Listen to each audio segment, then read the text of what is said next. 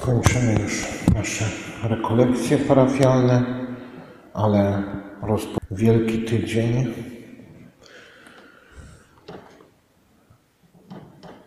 Rozpoczynamy naszą drogę wraz z Panem Jezusem w tą dzisiejszą niedzielę odpustu parafialnego, odpustu Świętego Krzyża. Patrzymy na Święty Krzyż zapowiedziany po trzykroć w Starym Testamencie, już przy stworzeniu świata, kiedy Pan Bóg wprowadził porządek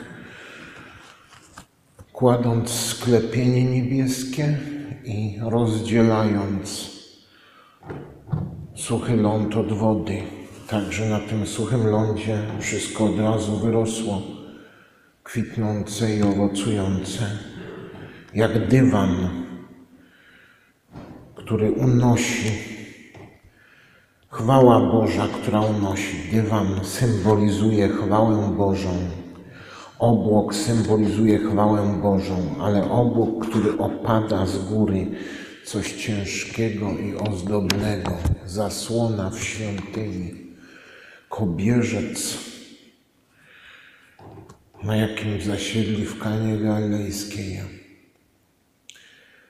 To właśnie te symbole, które wyobrażają to, co na samym początku Pan Bóg uczynił, jak Dał ludziom zasiąść na czymś, co ich unosi do góry. To chwała Boża. Z czasem Arabowie zaczęli w swoich bajkach przedstawiać latający dywan. To właśnie te skojarzenia. Pan Bóg wprowadził porządek krzyżem świętym. Zapowiedział krzyż wprowadzając porządek w całym świecie.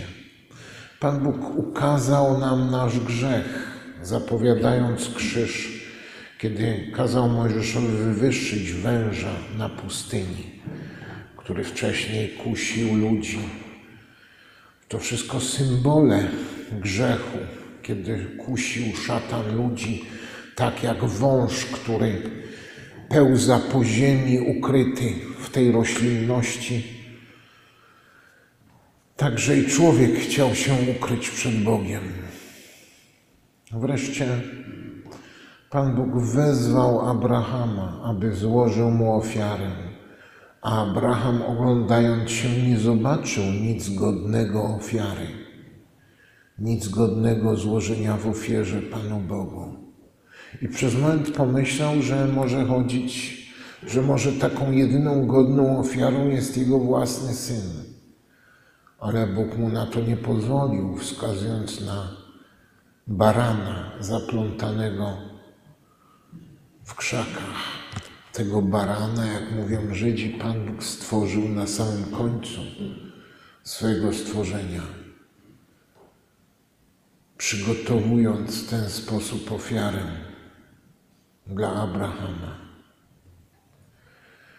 W ten sposób po trzykroć zapowiedział Pan Bóg krzyż w Starym Testamencie.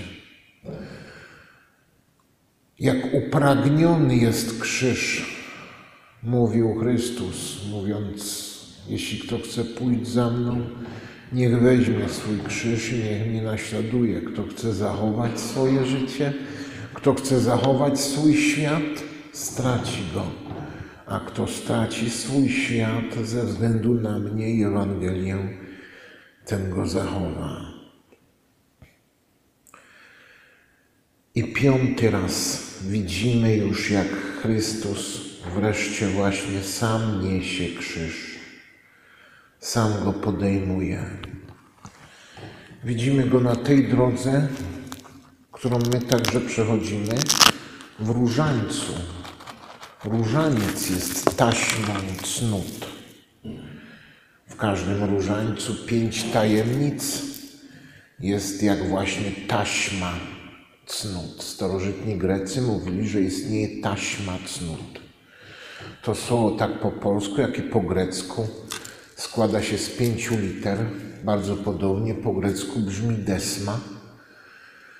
I to słowo, te pięć liter, jest pierwszymi literami pięciu cnót, to znaczy czterech cnót głównych i piątego elementu, który je uzupełnia, a jest to szczęście. Jeżeli ktoś wypełnia cztery cnoty, uczy się czterech cnót, to wtedy uzyskuje szczęście. Ona jest piątym elementem pośród czterech cnót.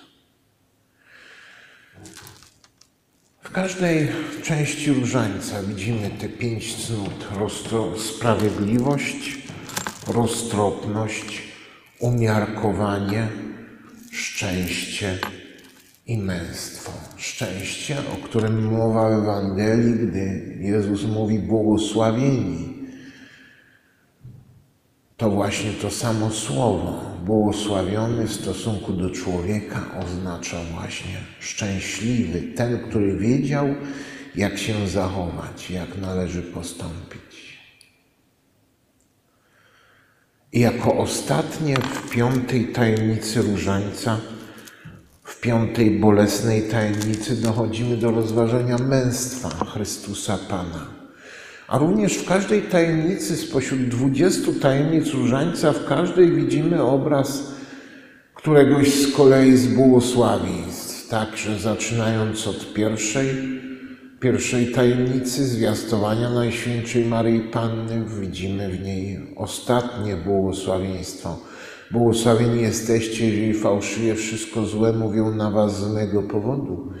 Cieszcie się radujcie, tak czyli wszystkim prorokom. Widzimy Najświętszą Marię Pannę jako tą, która jest prorokinią w Kościele od tamtego momentu zwiastowania i która na siebie przyjmuje wszystkie obelgi i zniewagi.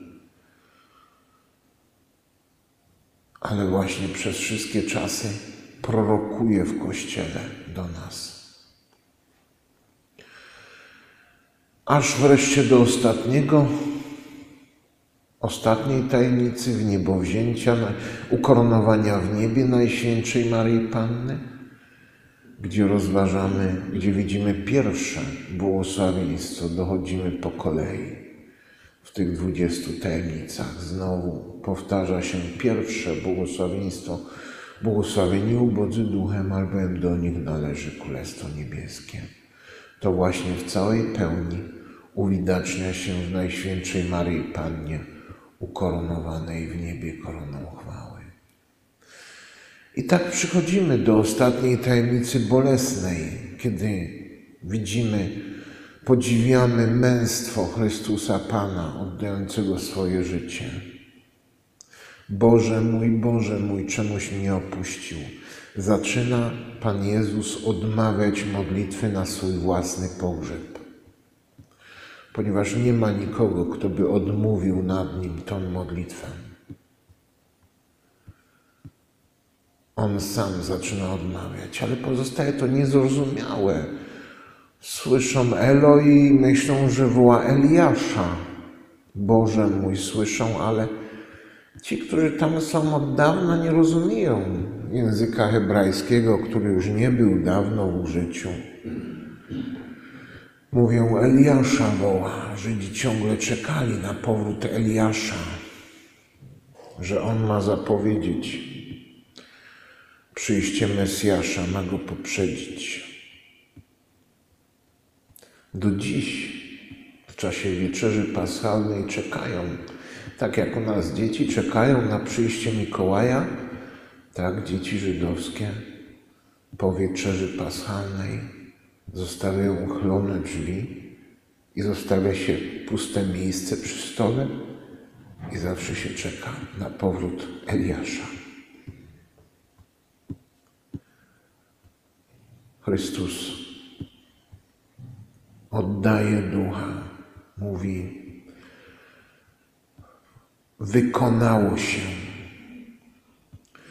rozważamy błogosławieństwo, Błogosławieni miłosierdzie, miłosierdzia dostąpią. On sam okazuje miłosierdzie nad nami wszystkimi. On jest tym, kto jest miłosierny, a być miłosiernym w Biblii oznacza wykonać wszystko do końca. Tak właśnie Chrystus wykonuje wszystko do końca.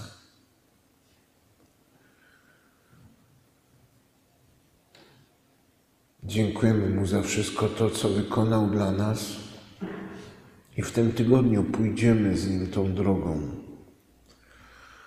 aby obserwować Go, w jaki sposób żywioły zamieniają się w sakramenty. Już widzieliśmy popiół, który sprawia, symbolizuje nasze, nasz żal za grzechy, nasze nawrócenie. Będziemy widzieć wodę, która zostaje ożywiona łaską Bożą. Jeszcze wcześniej ogień, który napełnia światłością nasze umysły i serca. I wreszcie usłyszymy słowa roznoszące się w powietrzu słowa Chrystusa Pana. W ten sposób w czterech żywiołach widzimy, jak wychodzi On z ziemi na swoje zmartwychwstanie, jak daje słyszeć w powietrzu swój głos, jak idzie nad wodę, nad jezioro, gdzie spotyka swoich uczniów i tam rozpala ogień, pytając Piotra, czy miłujesz mnie bardziej. Już wiemy, że chodzi o ogień w naszych sercach, o ogień miłości. Kończąc te rekolekcje, możemy uzyskać odpust. I także dzisiaj obchodzimy odpust parafialny. Odpust to darowanie tych kar, które nam zostają odpokutować za nasze grzechy. Kiedy już wyznaliśmy je w spowiedzi, kiedy już nie mamy winy, ale jednak pozostaje kara jeszcze. Ponieważ to nie jest tak, że nic się nie stało przez nasze grzechy, ponieważ są jakieś ich konsekwencje. I nieraz te konsekwencje ponosimy przez całe życie, nie tylko, nie tylko my sami. A czasem i życia nie starczy i zostaje to do czyśćca. Dlatego też modlimy się za zmarłych. I możemy uzyskać odpust sami dla siebie albo dla kogoś z naszych zmarłych. Możemy ofiarować. Odpust, czyli darowanie tych kar, które zostają nam do odpokutowania za grzechy. Odpust zupełny, czyli w całej pełni, lub przynajmniej częściowo, tyle na ile zasłużymy, a zasłużyć na odpust mierzy się zwykłymi warunkami odpustu.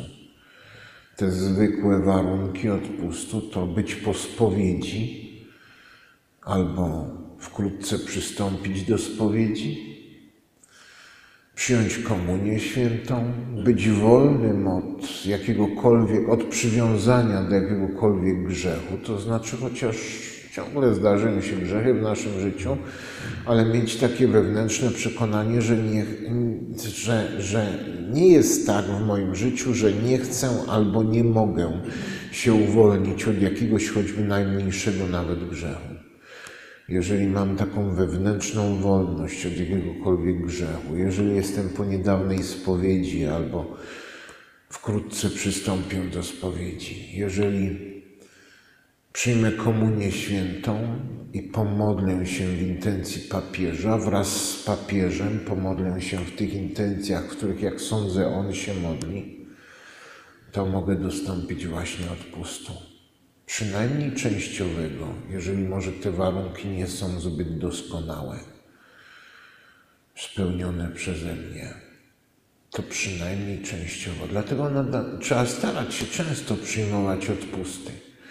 Chociaż Luther mówił, że jak rzadkością jest człowiek prawdziwie pokutujący, tak też rzadkością jest ten, kto by zyskał prawdziwy odpust. Ale jednak mówił, nie należy gardzić odpustem papieża, ponieważ wyjaśnia nam on istotę Bożego miłosierdzia. Tą istotą Bożego miłosierdzia jest to, że Pan Bóg złożył te skarby w Kościele, że nie uczynił je jednorazowymi, ale złożył je w Kościele, skarby zasług Chrystusa Pana i wszystkich świętych. Pozostają duchowym kapitałem Kościoła i dzięki temu kapitałowi, który działa jak dźwignia w naszym życiu, wspomagająca nas właśnie, możemy zyskiwać odpusty ze skarbca Kościoła, a w zamian oddajemy małą monetkę tej naszej modlitwy wraz z papieżem. Dlatego teraz pomódlmy się wraz z papieżem w tych intencjach, w których on się modli, zapewne modli się o to, abyśmy, aby wszyscy katolicy dobrze przeżyli ten wielki tydzień. Pomódlmy się teraz wraz z nim, aby przyjąć ten odpust dzisiaj.